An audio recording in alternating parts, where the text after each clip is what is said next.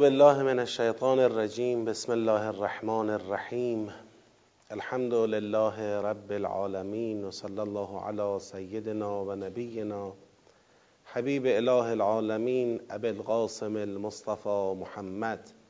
اللهم صل علی محمد و آل محمد. محجل و علی آله الطیبین الطاهرین و لعنت الله علی اعدائهم اجمعین من الان الى قیام یوم الدین سلام عرض می‌کنم خدمت شما بزرگواران قرآن آموزان گرامی متدبران عزیز و ارجمند. و خدا رو شکر می‌کنیم که با عافیت و سلامتی در محضر کلام نورانی او هستیم. و فرصت تدبر در کلام خودش رو همچنان به ما عطا فرمود. و از خدا عاجزانه مسئلت می‌کنیم. ما را با قرآن زنده بدارد با قرآن بمیراند و با قرآن محشور فرماید به برکت صلوات بر محمد و آل محمد. اللهم صل علی محمد و آل محمد و عجل فرجهم. خب همونطور که می‌دونید ما در حال اجرای مرحله دوم و سوم از تدبر در سوره مبارکه فستات هستیم.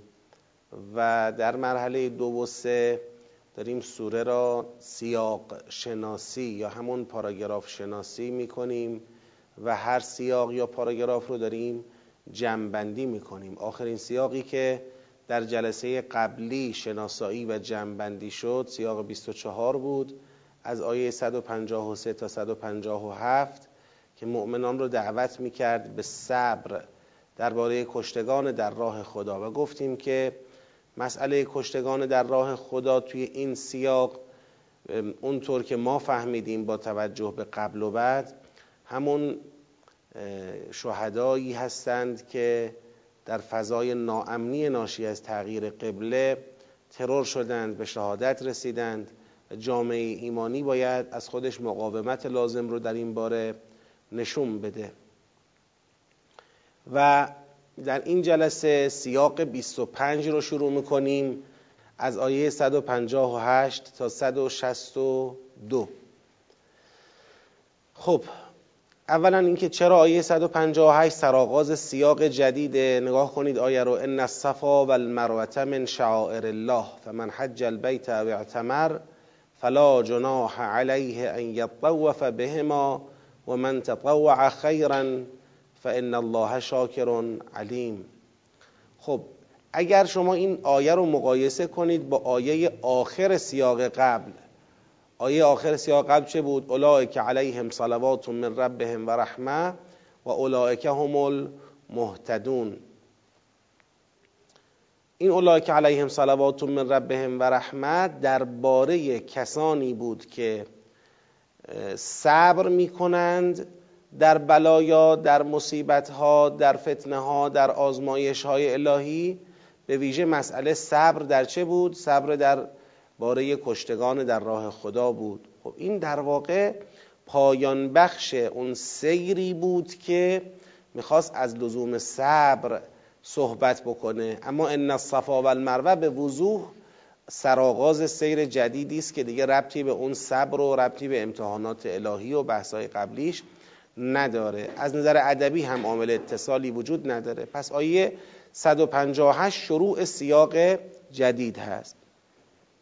حالا این سیاق تا کجا ادامه پیدا می‌کنه؟ اینو در اسناع بحث با هم پیش میریم. اگر جای نیاز به توضیح بود من عرض خواهم کرد.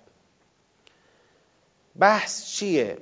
بحث این است که خدا میفرماید صفا و مروه از شعائر الهیه شعائر جمع شعار اون چیزی که به حال علامت نشانه است علم صفا و مروه از شعائر الهی است.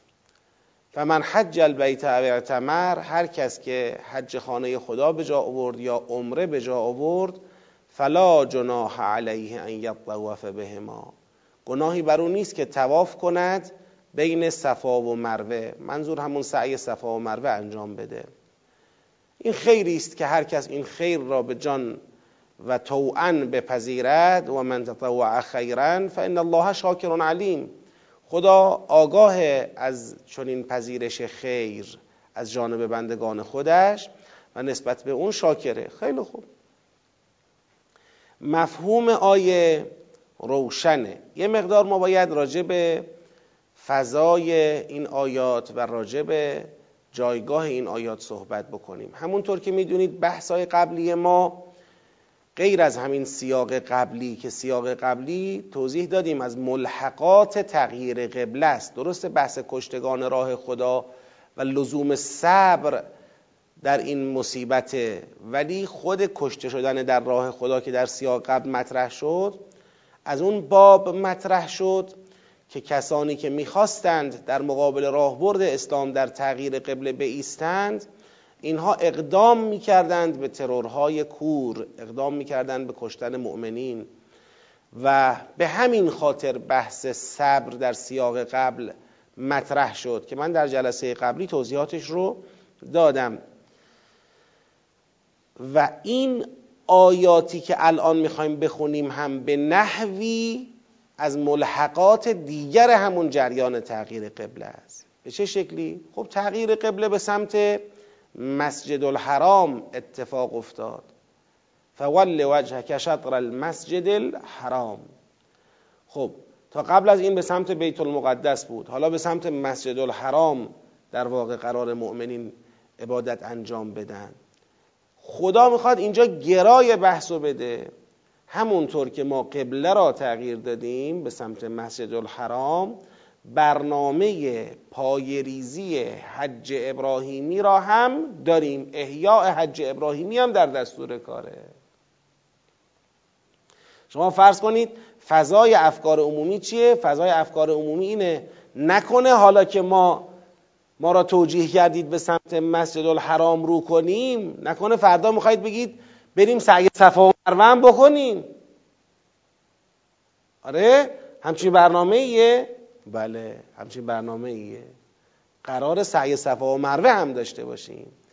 چرا حالا اینقدر این مسئله برای مخاطب صدر اسلامی بغرنج میاد؟ چون اون روز سعی صفا و مروه را مشرکانه می‌بیند. اون روز او دارد می‌بیند که مشرکانی که بالاخره دین توحید دین توحیدی پیغمبر اکرم تو اساس اعتقادیش با دین اونها کاملا متفاوته. لکم دینکم ولی دین سوره کافرون رو که یادتون نرفته. اون مشرکانی که اساس اعتقادی دین ما با اونها کاملا متفاوته و ما از اونها کاملا خودمون رو جدا می‌دانیم امروز ما قبلمون که شد قانون عبادت اونها فردا می‌خوان به ما بگن بیاید حجم اونجا به جا بیارید. درست این آیات هنوز سرآغاز رسمی احکام حج نیست. ما بعدا قراره برسیم به احکام حج. اما چون از ملحقات و طبعات مسئله تغییر قبله هست اینجا بهش اشاره میشه که بدانید یکی از برنامه هایی که در دستور کار هست به دنبال تغییر قبله و برای ایجاد هویت امت مسلمان احیاء حج ابراهیمی هست و اتفاقا همون چیزی که شما خیال می‌کنید یک رفتار مشرکانه است یعنی سعی بین صفا و مروه اتفاقا اون هم جزء شعائر الهی هست که هیچ گناهی در انجام یک چنین توافی وجود نداره. دقت می‌کنید در اینجا هنوز ایجاب وجوب نیست. هر کس حج رفت یا عمره به جا آورد باید تواف کند. هنوز چون حج عمره را رسما پایگذاری نکرده. فقط فعلا داره رفع ابهام می‌کنه از گناه بودن از مشرکانه بودن. معلومه که در افکار عمومی مخاطب سعی صفا و مروه گناهیه چون یک رفتار مشرکانه ایه و خدا دارد در این آیه این ذهنیت رو برطرف می‌کنه. هر کس رفت حج خانه خدا و عمره به جا آورد فلا جناح علیه ان یطوف بهما. و من تطوع خیرا خدا میگه من توقع دارم توعا بپذیرید. این خیری است که توعا پذیرفته شود. کرهن نباشد با بیمیلی و با ناراحتی و با کراهت نباشد. باید این با کمال میل پذیرفته شود. و ان الله شاکر علیم خب پس معنی آیه روشن شد. تقریبا فضا و جایگاه آیه هم روشن شد. حالا پیش بریم. ان الذين یکتمون ما انزلنا من البینات والهدى من بعد ما بیناه للناس فی الكتاب اولئک یلعنهم الله و اللاعنون اول بذارید به این سوال جواب بدم که این آیه را چرا متصل به آیه قبلی دونستیم؟ شما دیگه الان کاملا باید بتونید جواب سوال رو بدید. ما انزلنا من البینات والهدى در اینجا تطبیق می‌کند با چی؟ با همون حکمی که خدا تو آیه قبلی بیان فرمود. خدا در آیه قبلی حکمی بیان فرمود. اون چی بود؟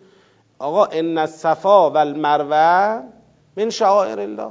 صفا و مروه از شعائر الهی هست و من حج البیت او اعتمر فلا جناح علیه ان یطوف بهما. هر کس حج و عمره به جا آورد گناهی نیست که بین صفا و مروه تواف بکند. من تطوع خیرا فان الله شاکر علیم. خب حکمی را بیان کرد درباره مباه بودن مجاز بودن تواف بین صفا و مروه تو آیه قبلی. این آیه میگه کسانی که کتمان می‌کنند ما انزلنا من البینات و را من بعد ما بیناه للناس فی الکتاب ما آمدیم در کتاب داریم یک حکمی را بیان می‌کنیم. یه بینات و هدایی را یه مصداقی از بینات و هدا را داریم در کتابمون مطرح می‌کنیم. اینا کاسه داغتر از آش شدند. اون چرا ما در کتاب تبیین کردیم برای مردم به عنوان حکم الله. اینا کتمان می‌کنن. اینا سعی می‌کنن از کنارش بگذرن. اینا سعی می‌کنن مطرح نشه. پررنگ نشه. بهش توجه نشه. بهش پرداخته نشه. اینها یلعنهم الله اینا ملعونن. خب پس اتصال روشن شد. اتصال تطبیقه تطبیق ما انزلنا من البینات والهدا بر چی؟ بر حکم مذکور تو آیه قبلی. حکم مذکور تو آیه قبلی درباره صفا و مروه و هلیت یا مباه بودن تواف بین صفا و مروه بوده. این اتصال برقرار. حالا ببینیم جریان کتمان چیه؟ همون انگیزه که عرض کردم. یعنی ما از همون آیه قبلی یه فضایی استفاده کردیم اگه یادتون باشه. فضا چی بود؟ فضا این بود که مردم گویا آمادگی قبول سعی صفا و مروه را یا احیاء حج را به عنوان یکی دیگر از موارد احیاء امت اسلامی یا ببخشید ایجاد امت اسلامی هویت بخشی به امت اسلامی گویا ندارن. چرا این آمادگی را ندارن؟ شبیه همون آمادگی که برای قبله نداشتن. برای قبله یکی از سوالات این بود که ما رو داری از سمت موحدان رویگردان می‌کنی به کانون عبادت حالا برای جریان احیای حج هم همینه. آقا این حج ما تا وقتی دیدیم کیا داشتن می‌کردن؟ انجام می‌دادن مشرکان. سعی صفا و مروه کار مشرکانه می‌دونستیم می‌دیدیم. خب حالا می‌خوای ما رو به همون سمت برگردونی؟ این برای مردم گویا قابل حزم قابل قبول نیست. برای یک عده‌ای برای یک جریانی. همین عدم آمادگی آمادگی در بین مردم می‌تونه زمینه چی ایجاد بکنه؟ کتمان رو ایجاد بکنه. کتمان یعنی چی در اینجا؟ کتمان یعنی از کنارش بگذریم. اینجا نگفته یک توبونه یه چیزی به جاش می نویسن و حذف می‌کنند و تحریف اینا نیست. بحث کتمانه. کتمان یعنی از روش بگذریم. نشنیده بگیریم.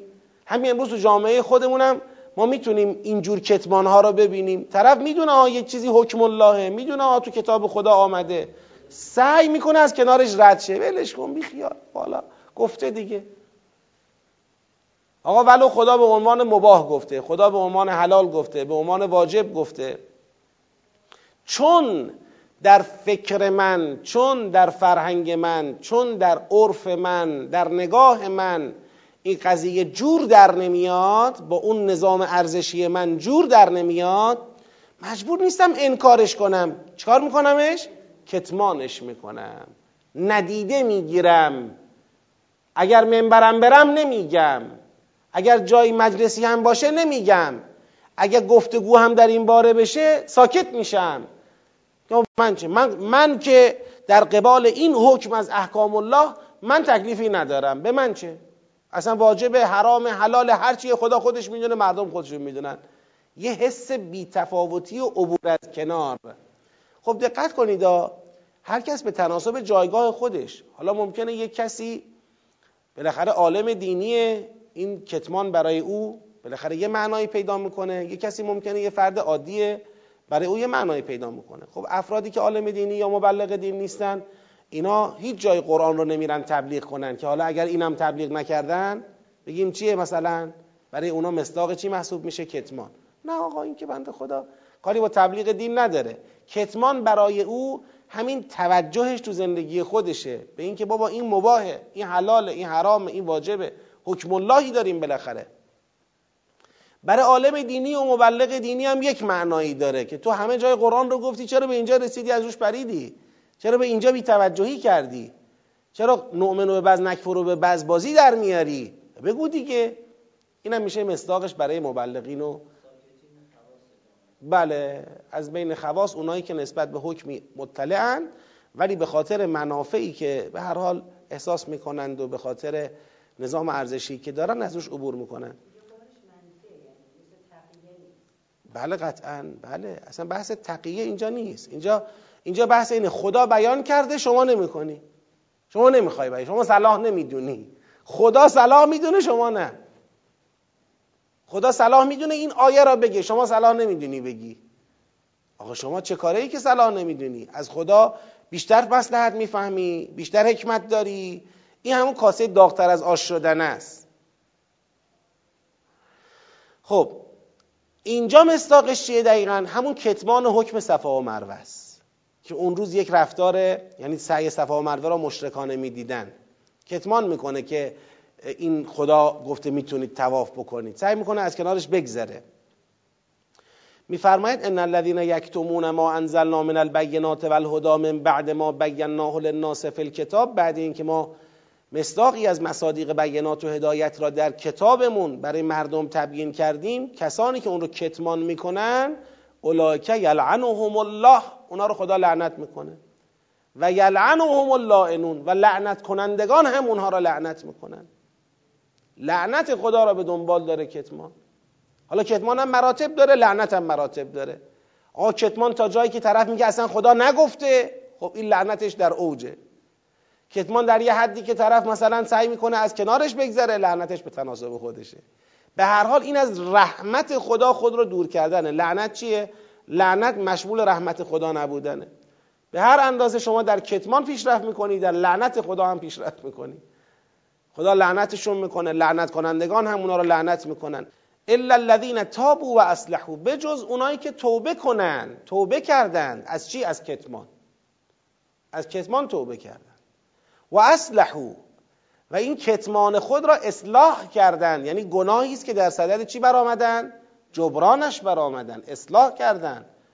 اصلاحش به چیه؟ و بینو بیان کردن. اینا هم تبیین کردن. اینا هم دیگه کتمان نکردن. اینا آمدن گفتن بله آقا حلال حلال بله.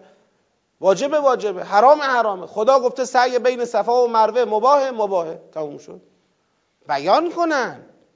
هی نیان درست بر خلافش تو جامعه موضع بگیرن یا ساکت باشن یا از کنارش بگذرن. یا انکار کنن یا هر چیز دیگری. الا الذين تابوا و اصلحوا و بینوا فاولئک اتوب علیهم. خدا میگه راه توبه بسته نیست.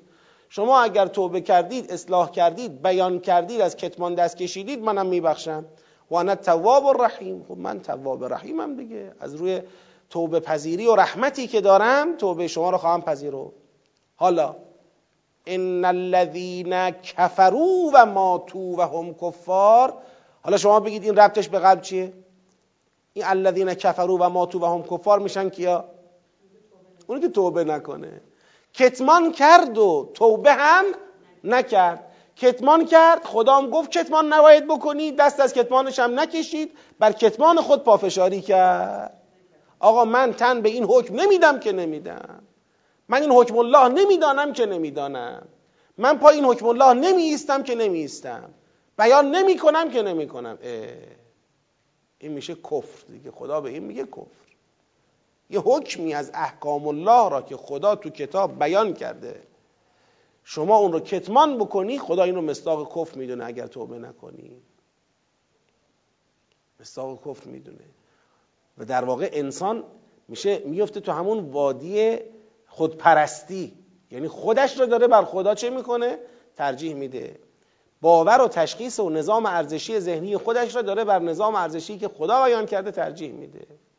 آقا خدا تو قرآن گفته باشه گفته باشه. باشه گفته باشه؟ یعنی چی باشه گفته باشه؟ این نظر خداست اینم نظر منه. اه. این نمیشه. این کفره. این سهمی از کفر در وجود انسانه. لذا ما امروز خواهیم خوند انشاءالله در همین نهج البلاغه بحث بعدیمون. اونجا علی علیه السلام به وضوح بیان میفرماید که به هر حال لا دین لمن دان به جحود آیت من کتاب الله. دینی وجود ندارد برای کسی که دینداری کند ولی با انکار یک آیه از کتاب خدا. این همش رو قبول کرده یک آیه رو قبول نمی‌کنه. یه حکم رو قبول نمی‌کنه. این دین نداره. علی علیه السلام میگه کلا دین نداره. چرا؟ همون یه آیه ای که قبول نمی‌کنه نشان اینه که این خدا را تسلیم خدا نیست. شما نگاه بکنید ابلیس لعنت الله علیه کل مسئله سر سجده بر آدم شروع شد. ولی خب ابلیس در یا از ملائکه است یا در صف ملائکه است دیگه طبق دو قولی که وجود داره. یا خودش ملک است یا در صف ملکه. حالا که ما گفتیم ملک است اصلا. همه چیز رو هم داره اطاعت می‌کنه بندگی می‌کنه عبادت می‌کنه. و چیه دیگه؟ اما سر یک جریان سجده بر آدم من نمی‌کنم. این یکی رو از من نخواه خب این یکی رو از تو می‌خوام. همینجا تو داری امتحان بندگی پس میدی. تو همین نقطه داری محک می‌خوری.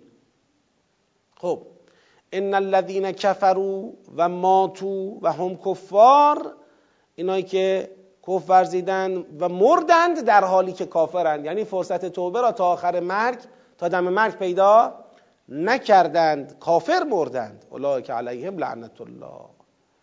همونطور که بالا فرموده بود یلعنهم الله میگه اینا هستند یعنی در واقع می‌خواد بگه اقتضای لعنت با کتمان. فعلیت لعنت با چیه؟ با اینکه توبه نکنی تا دم مرگ کافر بمیری. دیگه لعنت کاملا اونجا میشینه. اینا اونایی که علیهم لعنت الله.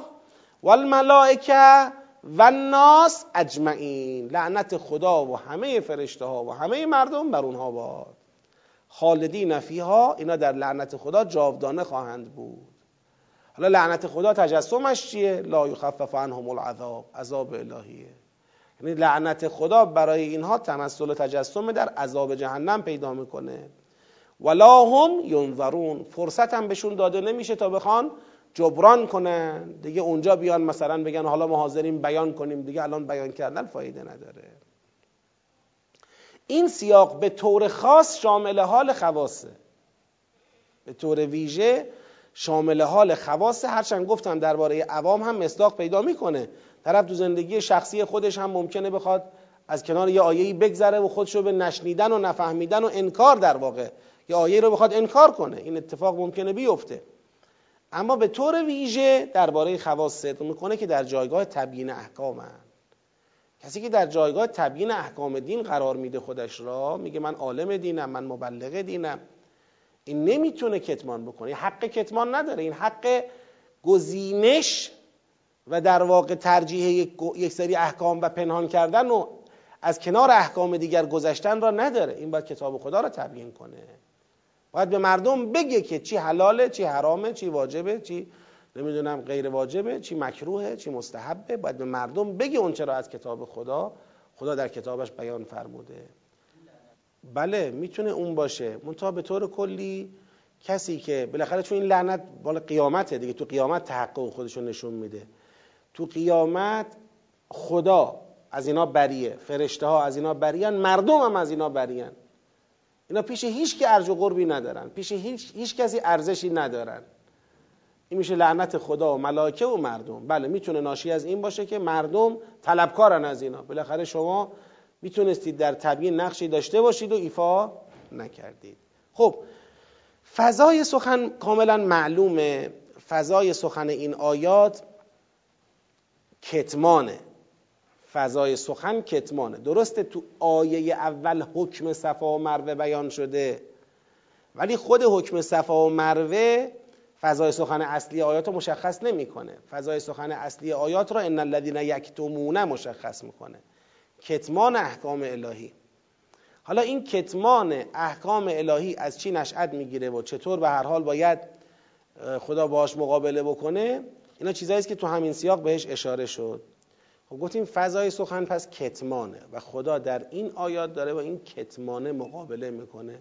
حالا کتمان در چه مسئله است اینجا در مسئله حکم صفا و مروه است. حکم جواز تواف بین صفا و مروه است. از چی نشأت گرفته؟ از یک نگاهی که اون روز این مردم به در واقع سعی صفا و مروه دارن تشخیص اون روزشون. حالا من انشاءالله سیاقای بعدی هم که می‌خونیم یه جنبندی کلی بهتون خواهم گفت. در واقع ما توی سلسله سیاقهایی هستیم که داره با کاسه داغتر از آشا حرف می‌زنه. حالا دیدید مثلا بعضیا توی توحید کاسه داغتر از آشن؟ مثلا همین امروز ما داریم تو دنیا. خداوند پیغمبرش را مثلا یه طوری معرفی می‌کنه.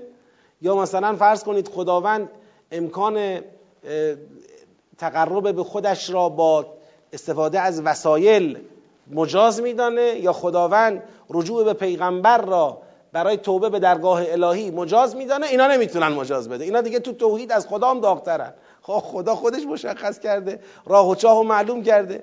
معلوم این روحیه کاسه داغتر از آش بودن و افراد کردن و نمی‌دونم خدا راضی تو راضی نیستی این از همون موقع بود. الان هم هست.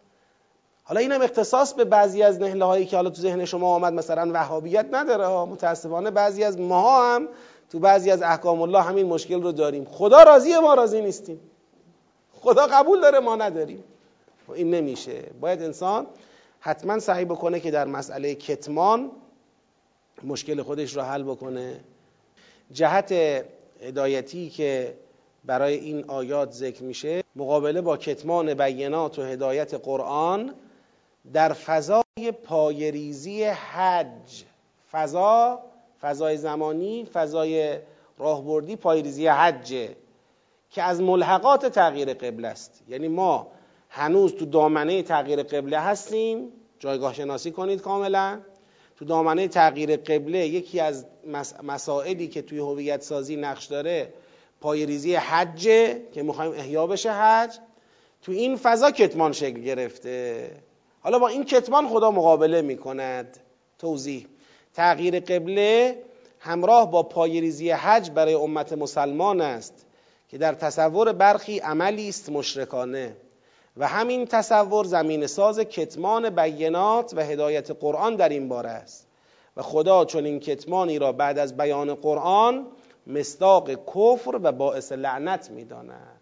قرآن که بیان کرد دیگه نوبت به ما نمی‌رسد که بخوایم از خدا مسلحت سنجی بالاتری داشته باشیم و آنچه را خدا در قرآن بیان کرده ما برایش سرپوش بگذاریم بگیم هنوز وقتش مثلا نرسیده یا مردم آمادگیش را ندارند یا بیخیال شو ولش کن نباشه بهتره. اینجوری نمیشه با احکام الله برخورد کرد. سوال اینه ما میگیم خب در اون زمان می‌خواست حج پایریزی شود یک عده کتمان کردند و قرآن جلوشون ایستاد و خدا اجازه نداد این کتمان رو انجام بدن. این برای امروز ما کاراییش چیه؟ به این سوال در جلسه قبلی به شکلی جواب دادم. تو این جلسه هم جواب میدم. سعی می‌کنم به یه فرمول برای شما ها به یه فرمول تبدیل بشه. به طور کلی از این فرمول بتونید استفاده بکنید. نکته اول اینه که خود خصوص اطلاع یافتن ما از اینکه حج چگونه پایریزی شد. امت مسلمان چگونه شکل گرفت. چه بحرانهایی به وجود آمد چگونه حل شد تا این امت چی بشود؟ شکل بگیرد. خود این موضوعیت داره. مثل اینکه الان فرض کنید ما اطلاعمون از تاریخ انقلابمون. آقا چه بحرانهایی بود؟ چه مسائلی بود؟ چگونه این انقلاب به نتیجه رسید؟ به پیروزی رسید؟ علم ما به این زمینه ها و به اون بحران ها و راه حل ها خودش موضوعیت دارد. که بدانیم چی دستمون داریم امروز. ابعادش رو بشناسیم اولویت رو بشناسیم. مثلا امروز حج را یک عبادت کوچیکی مثلا حالا که شد شد نشد نشد دست وهابیت بود بود نبود نبود اینا اینجور نگاه نکنیم. مثلا این یک. نکته دوم این است که خب همین آیات شما می‌بینید فرمولی دارن حرف می‌زنن. درست اینجا مصداق صفا و مروه است. ولی قاعده قاعده عامه یه مصداقش الان اینه. قاعده اینه ان الذين یکتمون ما انزلنا من البینات والهدى من بعد ما بیناه للناس فی الکتاب.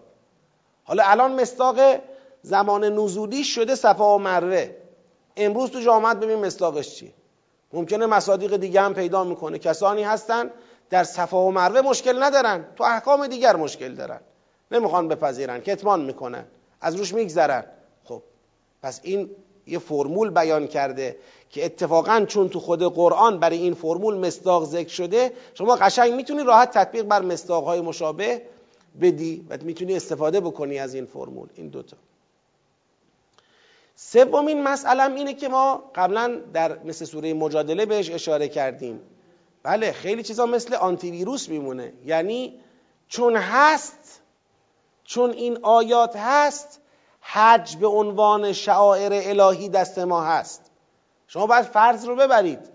برای اینکه اگر خدا چون این آیه ای را در قرآن بیان نمی کرد آیا امروز شما می‌تونستی اطمینان داشته باشی یه حج ابراهیمی نابی به عنوان مناسک ضروری در دین داشته باشی؟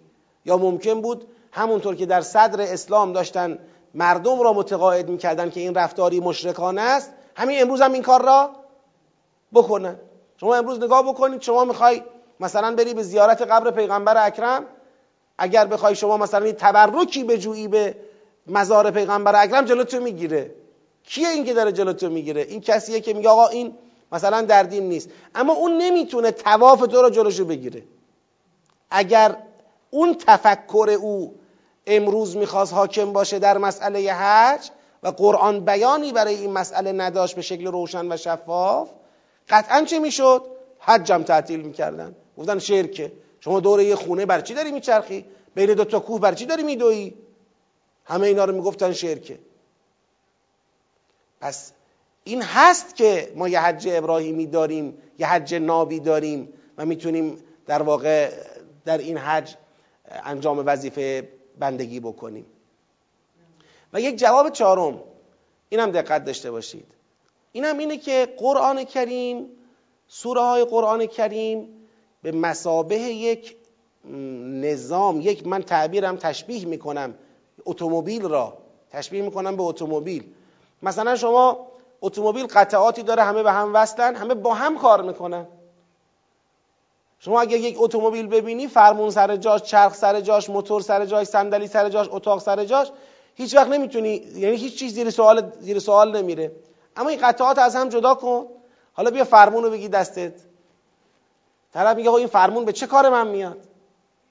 خب فرمون تو دستت بدون اینکه وصل باشه به مثلا سیستم هدایت اتومبیل این یه قربیلک بیشتر نیست به هیچ کارت نمیاد.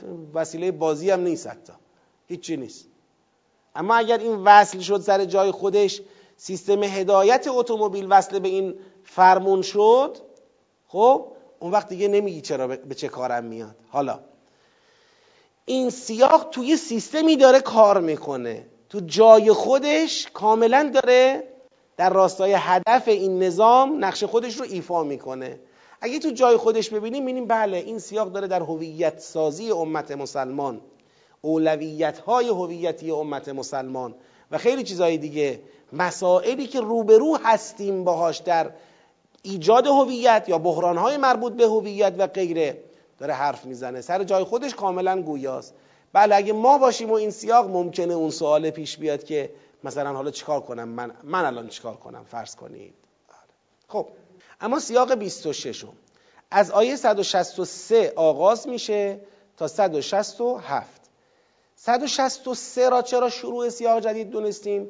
ببینید و الهکم اله واحد لا اله الا هو الرحمن الرحیم. این آیه کاملا یک بیان توحیدی داره. آیه 162 رو ببینید. 162 خالدین فیها لا یخفف عنهم العذاب ولا هم ینظرون. حالا 162 جمله کامل نیست با 161 با هم ببینید. ان الذين كفروا و ماتوا و هم کفار اولئک علیهم لعنت الله و الملائکه و الناس اجمعین خالدین فیها لا یخفف عنهم العذاب ولا هم ینظرون حالا این آیه و الهکم اله واحد لا اله الا هو الرحمن الرحیم. کاملا موضوع بحث سیر بحث عوض شده. اونجا تتمه لعنت کتمان کنندگان بود. اینجا سرآغاز بیان توحید پروردگار توحید الوهیه. از نظر معنا و مفهوم شروع سیر جدید قشنگ اینجا پیداست. حالا تا کجا پیش میره؟ تا 167 پیش میره که اگر در اسنا نیاز به توضیح بود من خواهم گفت. و الهکم اله واحد لا اله الا هو الرحمن الرحیم. یه مقدار برای آدم عجیب میاد. آخه ما بحثمون چی بود؟ قبله بود. از بحث قبله حالا کشتگان راه خدا تو جریان تغییر قبله اشاره شد. بعد بحث صفا و مروه که از ملحقات تغییر قبله بود اشاره شد. یه دفعه این وسط الان رسیدیم به الهکم اله واحد. خداتون یک اله شما معبود شما یک اله یک معبود بیشتر نیست. چرا داره اینو بیان می‌کنه؟ سر بیانش چند آیه جلوتره. چند آیه جلوتر می‌فهمیم که جریان چیه چرا خدا داره الان از توحید صحبت می‌کنه. یه مقدار همراهی بکنید الهکم اله واحد. معبود شما یک معبود بیشتر نیست. لا اله الا هو به جز اون معبود. هیچ معبود دیگری وجود نداره و اون معبود الرحمن الرحیم رحمان رحیمه. حالا شاهد استدلالی میاره. آقا از کجا بدانم اله یکی بیشتر نیست؟ ان فی خلق السماوات والارض. آفرینش آسمان ها و زمین. و اختلاف اللیل و النهار. گردش شب و روز. آفرینش حالا تدبیر. یکی آفرینش خلق السماوات والارض از اینجا به بعد داره به مظاهر تدبیر اشاره می‌کنه ربوبیت. و اختلاف اللیل و النهار. گردش شب و روز. و الفلک التي تجری فی البحر بما ینفع الناس. کشتی که در دریا دارن جریان پیدا می‌کنن به مردم سود میرسونن.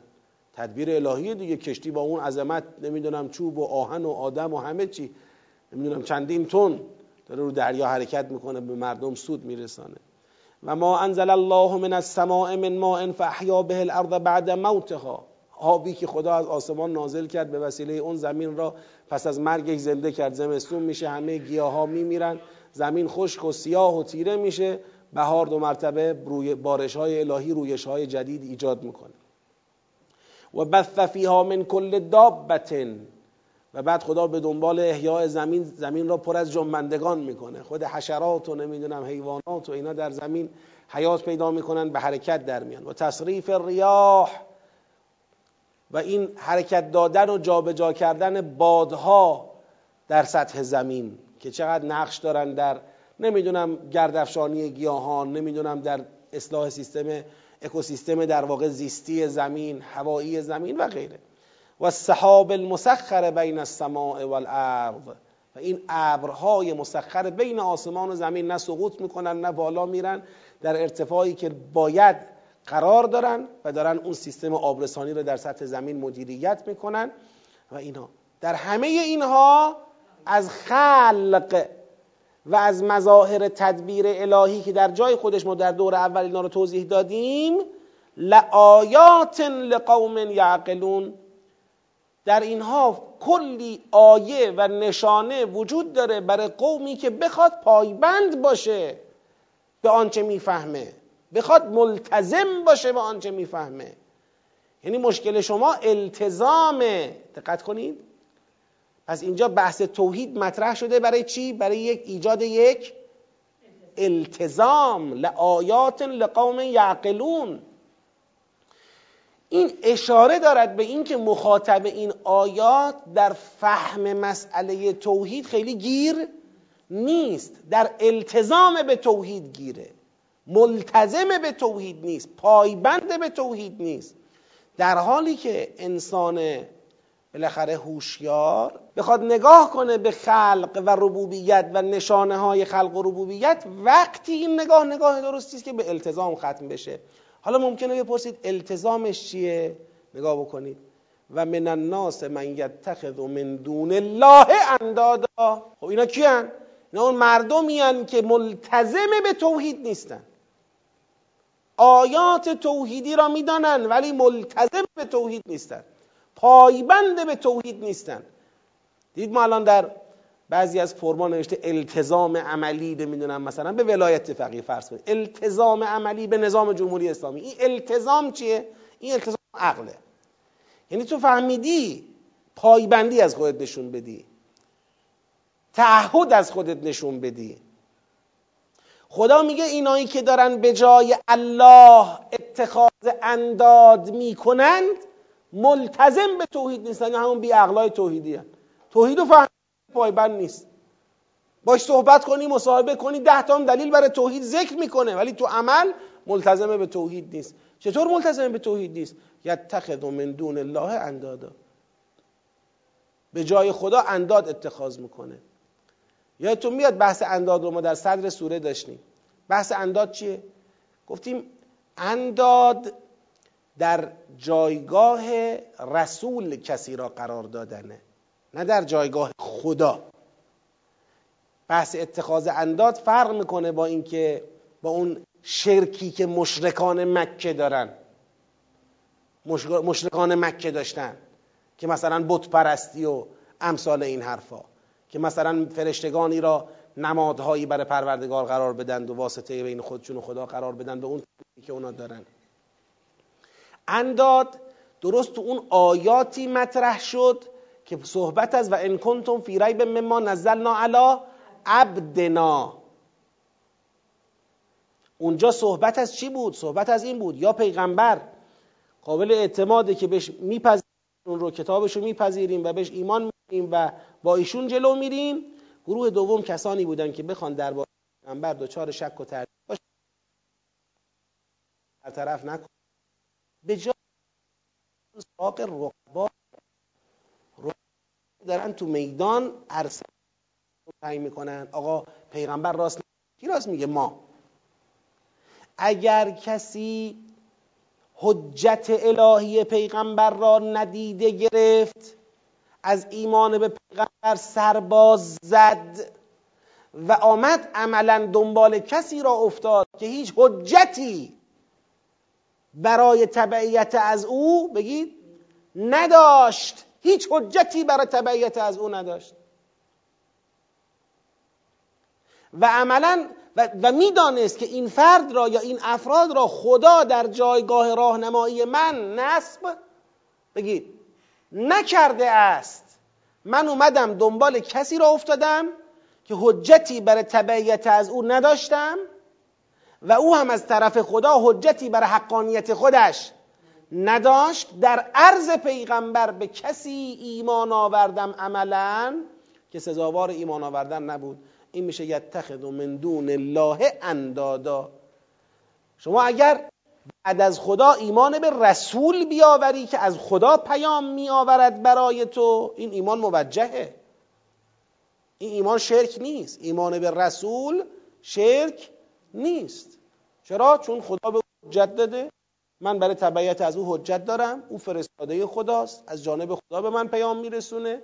بله این کانال ارتباطیه. اما اگر به جای رسول اومدی به غیر ایمان آوردی.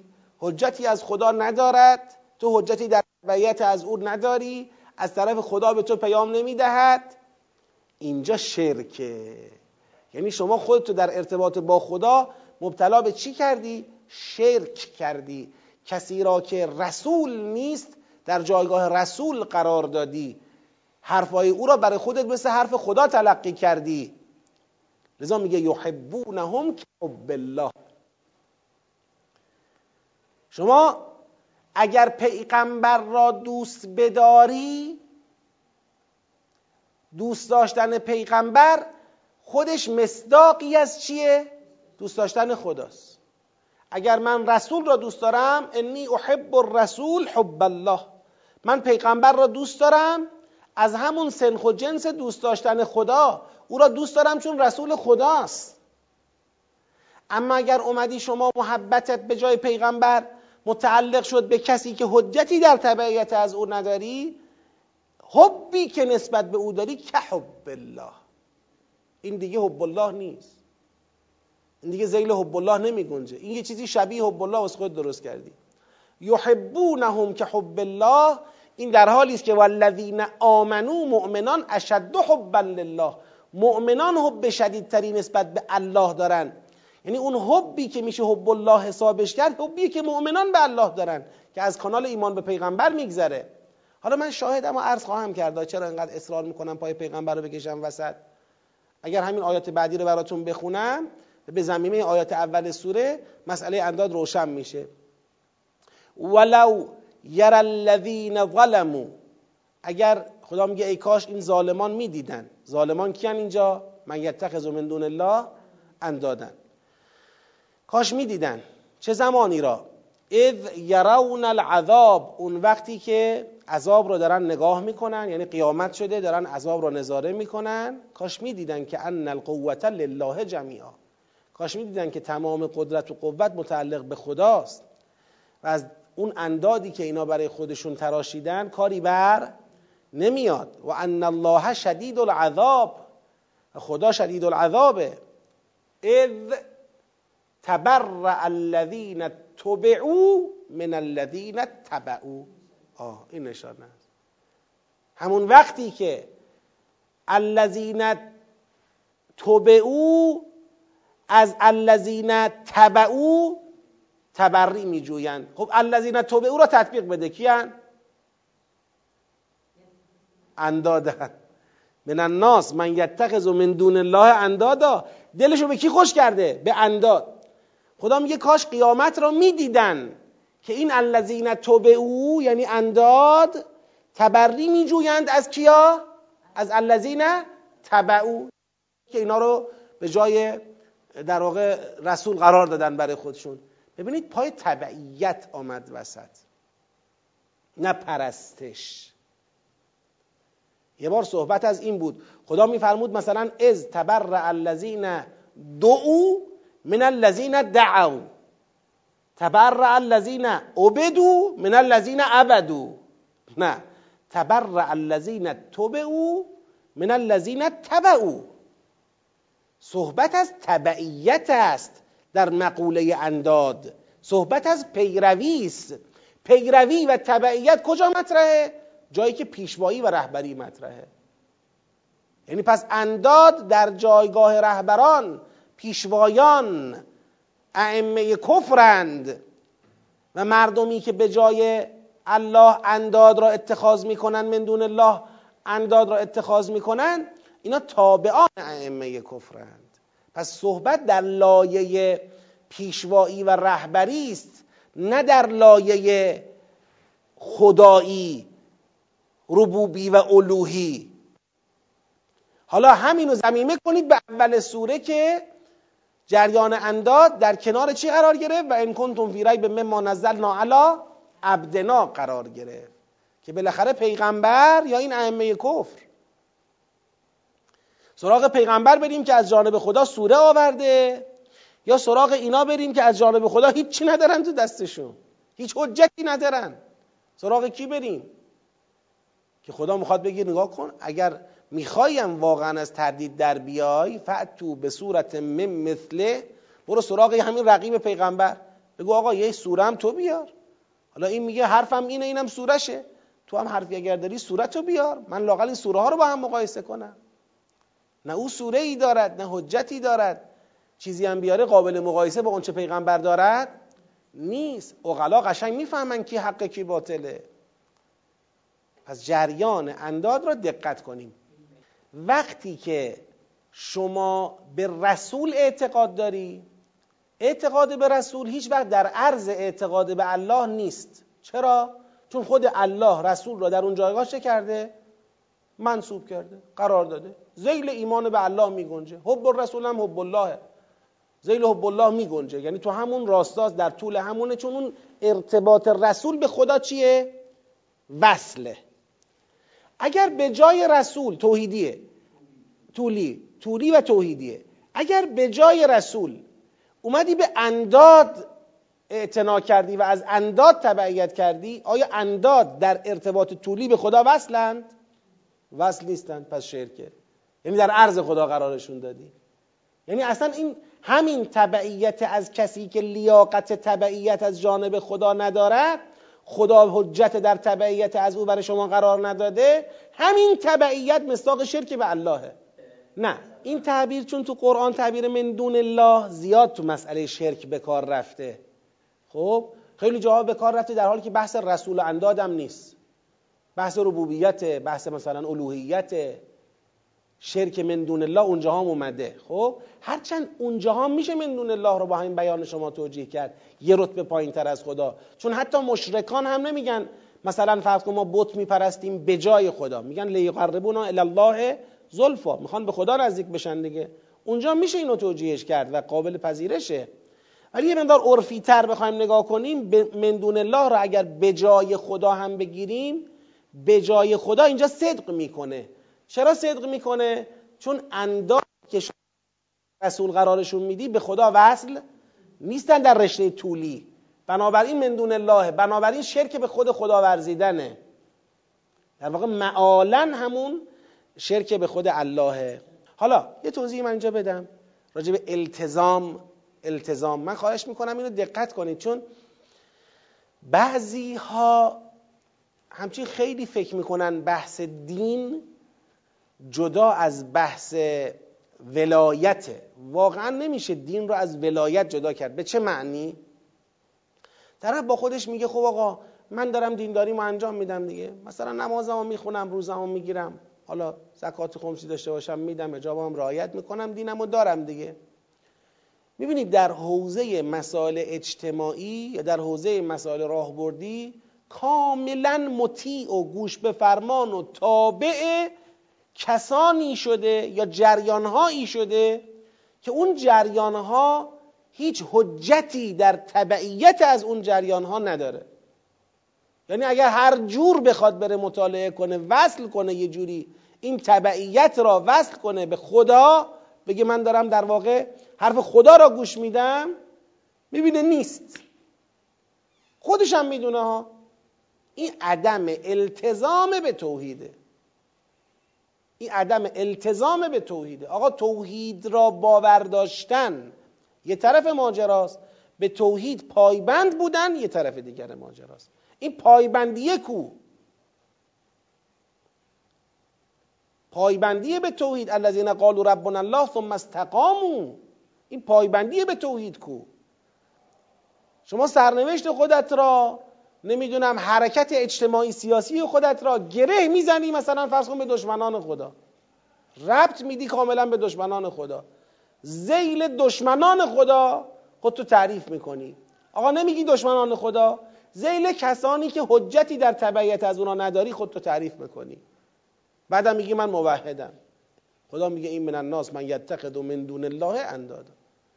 یعنی چی؟ آقای شما اگر مؤمن به اللهی الله رسول الله. رسول الله بعدش ولی الله. دوره غیبت فقیهی که سخن ولی الله را بهت بگه. سخنش حجت باشه برات. بدونی حرفش حرف خداست. بدونی اگر داره استنباط حکمی می‌کنه اگر داره فتوایی میده اگر داره دستوری میده این دستور این استنباط حکم این فتوا متکی به سخن خدا پیغمبر و ائمه است. وصل بشه. آقا شما می‌خوای دنبال یکی را بیفتی برات مهم نیست این از کجا داره آبشخور فکری او حرکت او از کجاست؟ این یکی از ارکان مهم التزام التزامات دینی همینه.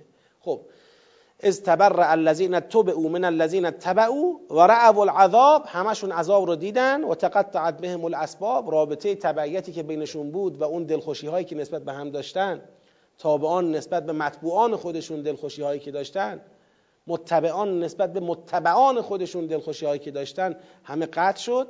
و قال الذين تبعوا اینجاست که همین مردمی که انداد اتخاذ کرده بودند و از اونا تبعیت کرده بودن اون روز میگن لو ان لنا کره اگر دو مرتبه به ما فرصتی داده بشه فنتبرع منهم کما تبرعوا منا. همونطور که امروز این متبعان این در واقع رهبران دیروز ما دارن امروز تو قیامت از ما تبری میجویند اگر ما فرصتی داشتیم در دنیا ما هم این بار در دنیا از اونا تبری میجستیم. دیگه خودمون رو در دام اونا گرفتار نمی کردیم تابعان اونها نمی شدیم متبعان اونها نمی شدیم نه تقطعت بهم الاسباب این رابطه بین خودشون قطع میشه. نه اینکه اون نه اینکه اون رو سببی بین خود و خدا این بحثش نیست. حرف درسته ولی این اسباب اون نیست. این اسباب رابطه بین متبع و متبعه. این متبع به یه سببی به متبع وصله. اون سبب اون عملی است که داره انجام میده. اون فرهنگی که پذیرفته به خاطر دستور اون رهبره مثلا دنیایی خودش اون رهبران دنیایی خودش. میگه تو قیامت تقطع عدهم الاسباب. این تعلقات بین متبع و متبع پیرو و رهبر این تعلقات چی میشه؟ قطع میشه. اون روز دستشون خالی میمونه. اون روز آرزو می‌کنن اگر فرصتی داشتیم ما هم در دنیا از اینا تبری میجستیم. همینطور که امروز اینا دارن تو آخرت از ما چه می‌کنن؟ تبری میجوین. کذالک یریهم الله اعمالهم حسرات علیهم و ما هم به خارجین من النار. اینطوری خدا اعمالشون را حسراتی بر اونها در واقع به عنوان حسرات مایه حسرت بر اونها نشون میده و اینا از جهنم بیرون هم نمیان. خب حالا دقت بکنید من یه مقدار اینجا از بین این دو, دو تا فرازی که توی این سیاقه فراز اول الهکم اله واحد با استدلالش فراز دوم من الناس من یتخذ من دون الله اندادن با تهدیدا و هشداراش. خب؟ فضا کجاست؟ تو فراز دومه. یعنی بحث توحیدی فراز اول چرا آمد؟ مقدمه ای بود پاسخی بود پاسخ مقدماتی بود به کسانی که بدون توجه به آیات توحیدی تابع کیا شدن؟ تابع انداد شدند. از انداد پیروی کردند از غیر رسول الله پیروی کردند از غیر قرآن پیروی کردند. حالا این فضا را شما عطف کنید به ما سبق. مشکل ما سبق چه بود؟ کتمان. کتمان. در واقع تو این سیاق خدا داره کتمان را ریشه یابی می‌کنه. میگی می‌دونید این جریان کتمانی که تو جامعه اسلامی شکل می‌گیرد و یک عده را به کام لعنت خدا میکشاند. یک عده کفر میکشاند. اصلا تعبیر کفر را خدا به کار برد. کفرو و ماتو و هم کفار. به کفر میکشاند. این جریان کتمان می‌دونید آبش خورش کجاست؟ آبش خورش تبعیت این گروه داخلی از کسانی به جای خداست به جای پیغمبر خداست. اینا تابعان اندادند. می‌دونید چرا تابعان اندادند؟ چون ملتزم به توحید نیستن. توحید رو فهمیدن عقل نمی‌کنن. پایبند نمی‌شوند. بله؟ انداده یعنی مصداق انداد. از صدر سوره تا اینجا کفار اهل کتابن. از صدر سوره تا اینجا.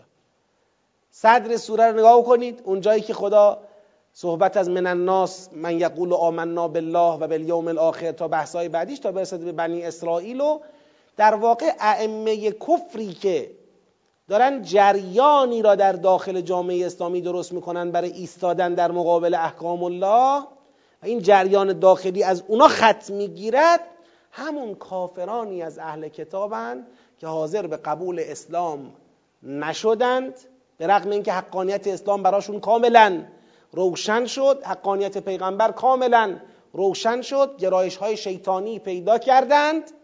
حالا دیگه تصمیمشون به انحراف کشیدن امت مسلمانه.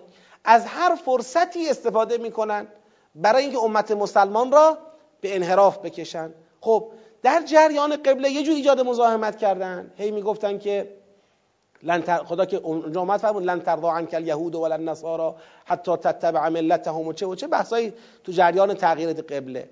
حالا در جریان صفا و مروه هم باز یک دستاویز پیدا کردن. ها؟ حالا امروز هم می‌خواد بگه برید سعی صفا و حقتونه. حقتونه. شما که روی گردان از قبله ما شدید قبله توحید شدید حقتونه که هر روز به یک رفتار مشرکانه ای چی بشید؟ سوق داده بشید. این دیگه داره شما رو می‌کشه تو وادی شرک. اینم پیغمبر توحید. بیا. حالا اینا چی؟ اینا سابقه چند صد ساله در توحید دارن. کتاب آسمانی، علما، احبار کلی اینا دفتر و دستک دارن. لذا سنبهشون پرزوره. می‌تونن قشنگ به جامعه ایمانی القا کنن که خودشونو در جامعه ایمانی و برای مؤمنان خودشونو معیار جلوه بدن. حالا درسته من میگم مصداق انداد با توجه به سابقه سوره ائمه کفر اهل کتابن. اما محدود به اونا نیست. هر جریانی هر کسی هر فردی که بخواهد متبع و رهبر واقع شود و به با پیروی از او مؤمنان بخواهند چکار کنن؟ بخوان از حکمی از احکام الله عبور کنن کتمان کنن عدول کنن انکار کنن کفر بورزن جحود بورزن نخوان. اینا الی آخر. پس ما در این سیاق اتفاقی که افتاده به نحوی ریشیابی کتمان شده فضای این سیاق تبعیت از انداده.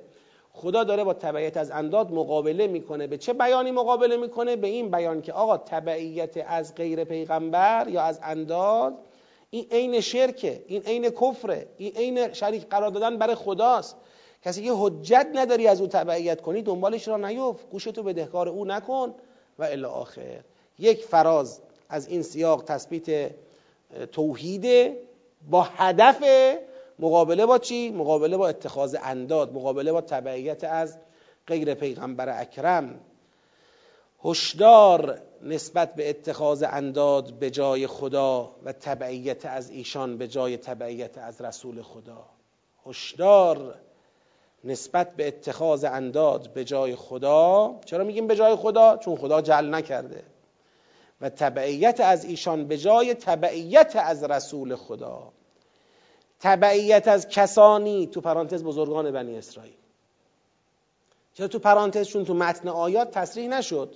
ما داریم تطبیق میدیم. ما میگیم با توجه به سابقه سوره بزرگان بنی اسرائیل مستاقش هستند تبعیت از کسانی که خدا ایشان را در جایگاه بیان احکام برای مردم قرار نداده.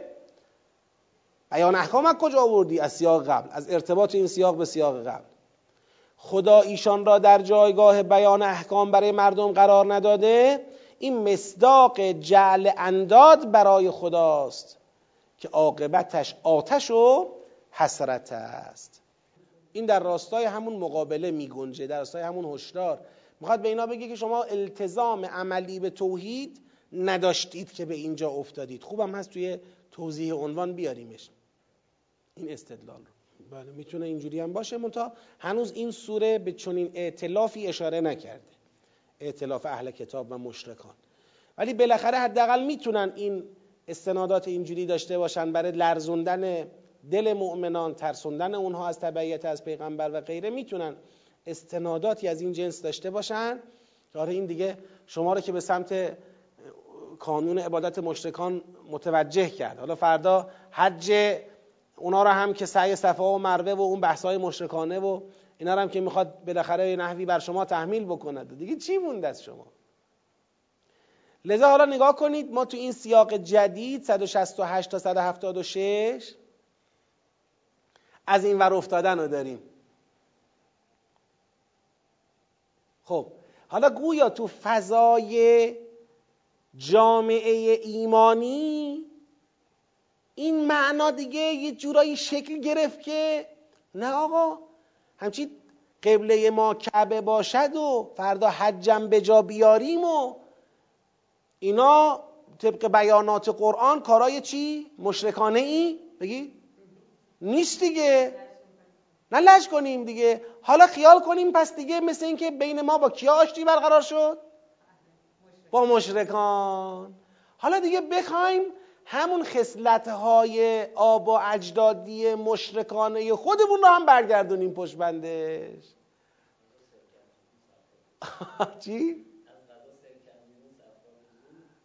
آره صفرا فزود یعنی اینکه آقا خب حالا ما دیگه حالا که دیگه حج اینام که قرار اجرا کنیم و عبادتگاه اینام که شد قبله ما و خب دیگه ما می‌تونیم همون احکام آب و اجدادی که داشتیم در حوزه معکولات و غیره اتفاقا خیلی هم دوستش داشتیم می‌تونیم اونا رو به مرتبه برگردانیم. اینجاست که خداوند میاد تو میدان و یا ایها الناس کلوا مما فی الارض حلالا طیبا و که اینجا یک دور جدیدی از مباحث در حوزه اکله.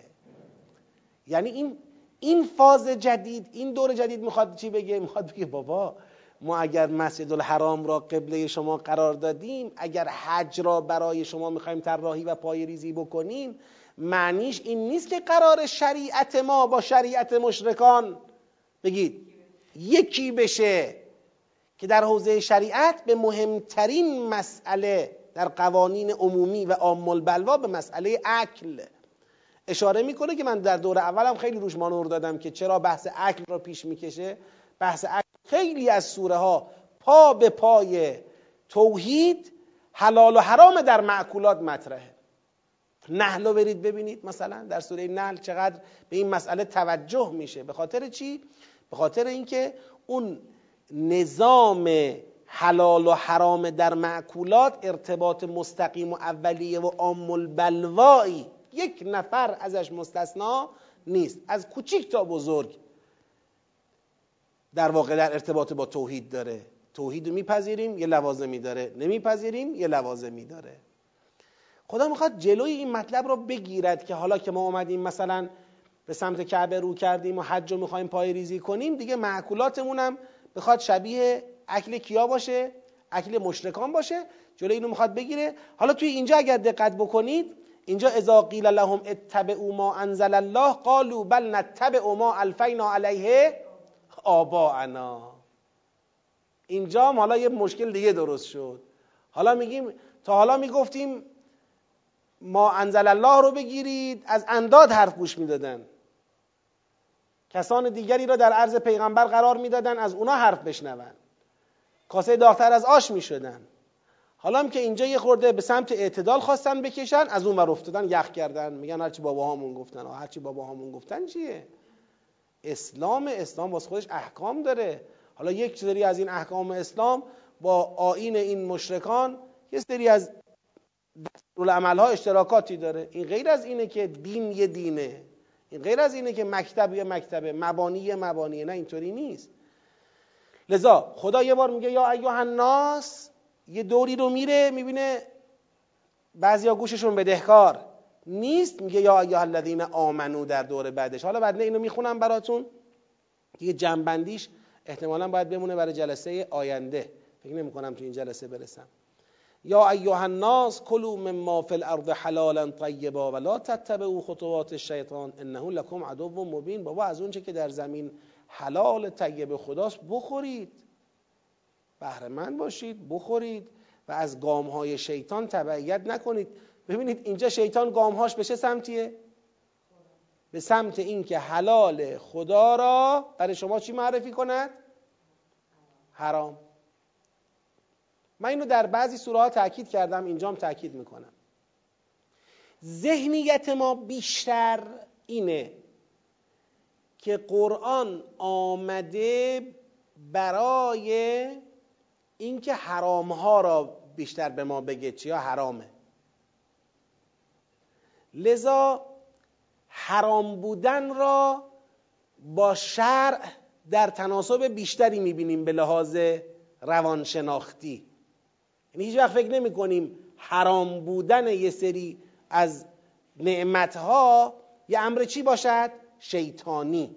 ما بیشتر نقش شیطان را توی اباهیگری و تو حلال کردن محرمات می‌بینیم. مثلا کسی اگر مشروب را حلال می‌داند شراب مسکر مست کننده را حلال می‌داند ما میگیم این شیطانیه. شیطان در ذهن او کار کرده شراب مسکر را او حلال می‌داند. اما اگر کسی فرض کنید آب انگور حلال را حرام بداند فکر نمی کنیم این شیطانیه. فکر می‌کنیم این دیگه خیلی بنده سفت و سخت و همچین پرپا قرصیه که این ببین چقدر دیگه کارش درسته. آب انگور هم نمی‌خوره. الله اکبر. این آب انگور هم حتی حرام می‌داند. دیگه اینجا چه فکر نمی کنیم شیطانیه. فکر حرام کردن شیطانی نیست. حلال کردن شیطان اینجوری نیست. همونطور که حرام نباید حلال بشود و دین رو این حساسه حلال هم نباید حرام بشود و دین رو این حساسه اتفاقا اینکه حلال حرام بشود بیشتر راست کار شیطانه چرا؟ می‌دونید چرا؟ چون تا حلال ها حرام نشوند زمینه حلال شدن حرام ها به وجود نمی آید تا حلال ها حرام نشوند نوبت به حلال شدن حرام ها نمی رسد تو جامعه خودت برو بررسی کن. ببین چقدر حلاله که حرام شده و به خاطر حرام شدنش چقدر حرامه که حلال شده. دیگه مردم اون رو حلال می‌دونن. دین به هم میریزه. پاسبانی دین از همینجا آغاز میشه که اگر یه چیزی حلال طیبه است اون رو تو بخوای حرام بدانی. از همینجا شروع میشه. لذا خدا همینجا می‌فهمد ولا تتبع او خطوات شیطان شیطان است که گام به گام کار می‌کنه تا بتونه یه حلال طیب را تو جامعه بکند. حرام. انه لکم عدو مبین. انما یأمرکم بالسوء والفحشا شیطان است که شما را امر به سوء و فحشا می‌کند. و ان تقولوا علی الله ما لا تعلمون. مصداق سوء و فحشا چی میشه اینجا؟ ان تقولوا علی الله ما لا تعلمون. به خدا نسبت بدهید چیزی را؟ که نمی‌دانید. علی علیه السلام تو همین خطبه که خواهیم خوند. لا دین لمن دانه به فریت باطل علی الله. کسی یه امر باطلی را که خدا نگفته به خدا نسبت بده این دین نداره. خدا مثلا بیاد بگه خدا فرموده یا دیدگاه خدا برای این آب انگور نباید بخورید. خدا کجا گفت؟ کی گفت؟ چرا این حرفو زدی؟ پس مقصود در اینجا روشن شد. مردم از آنچه در زمین حلال طیب است بخورید. حلال خدا اصلا بر حلیت دیگه. انما حرمه که بعدا میاد نشون میده اصل بر چیه؟ حلیته اصل اینه که آقا نعمات خدا در زمین حلال است. بخورید استفاده کنید. حرمت دلیل می‌خواد. اگر خدا بخواد چیزی را حرام بکنه حرام می‌کنه مشخص می‌کنه این حرامه. لزومی نداره شما هی توهم حرمت بهت بگیره. اصالت الحرمه بشی بگی همه چی حرامه مگر اینکه خلافش ثابت بشه. نه خیر آقا همه چی حلاله مگر اینکه خلافش ثابت بشه.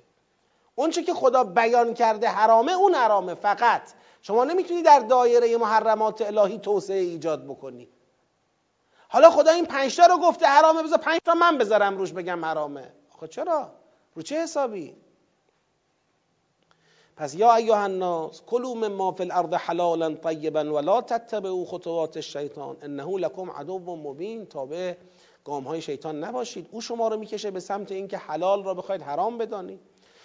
انما یامرکم بالسوء والفحشاء و ان تقولوا علی الله ما لا تعلمون. شیطان امر می‌کنه شما را به بدی ها به زشتی های آشکار و مستاقش اینه که حرفی به خدا نسبت بدید که به اون علم ندارید.